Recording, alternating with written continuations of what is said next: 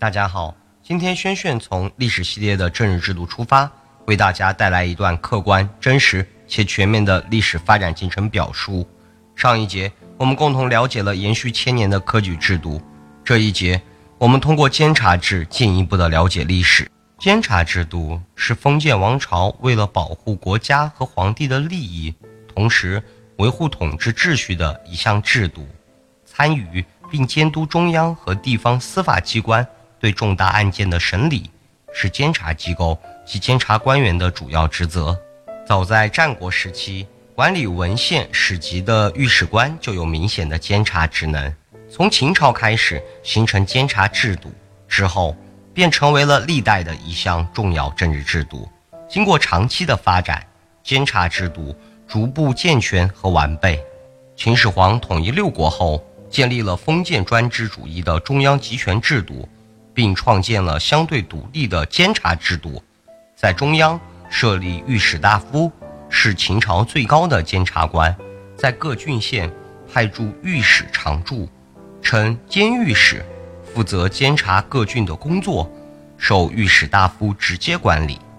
汉朝时监察制比秦朝更严密，在西汉，御史大夫是最高的监察官，同时又担任副丞相，监察权。和行政权焦灼在一起，御史中丞为御史大夫的助手，掌管着机要文件和中央监察。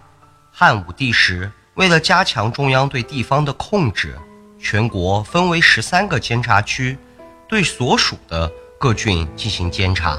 东汉初期设立了以御史中丞为首的御史台，这标志着监察权和行政权开始分离。监察机构基本上从行政系统中独立出来，从中央到地方都有专门的机构和官吏自成体系。魏晋南北朝时，御史台成为皇帝直接掌管的监察机构。晋朝之后，御史中丞以下还设有殿中御史、检校御史、都运御史等等。地方上不再设立固定的监察机构。由朝廷不定期地派出巡御史，对地方官员进行监察。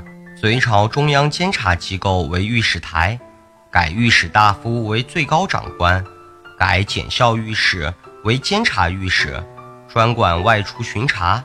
唐朝在隋朝的监察制度上，进一步地扩大了监察机构和御史的权力。御史台可以享有一部分的司法权利。有权监督司法审批的各种重大案件。宋朝监察机构随着封建专制主义的发展而加强，开始向加强皇权的方向转变。宋朝御史甚至可以直接弹劾宰相，有着闻风弹人的权利和阅客的义务。所谓阅客，就是每月必须上奏一次。元朝中央设有御史台。全国分为二十二个监察区，分别设有监察御史常驻，负责监察所属的地方官吏。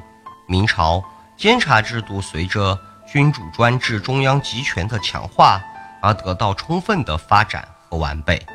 明朝皇帝为了能够直接指挥监察机构，将御史台改为督察院，设立左右都御史、副都御史和迁都御史。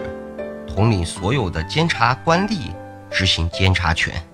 清朝监察制最大的特点就是相对集中，督察院由都御史领导，和六部尚书、通政使、大理寺卿等重要的官员共同参与大事商议。在清朝，一方面允许监察官可以闻风说事，另一方面为了防止监察官的权力过大。规定御史弹劾官吏必须经过皇帝的裁决。纵观封建社会历代的监察制度，对加强政府对官吏的监督、调整统治阶级内部矛盾，的确起到了一定的作用。但随着封建君主专制的发展，逐步变成了皇帝的统治工具。与此同时，监察官吏贪赃枉法者也大有人在。下期。轩轩会从政治制度中的宰相制度延续历史的发展进程。感谢您的支持与陪伴，谢谢收听，我们下期再会。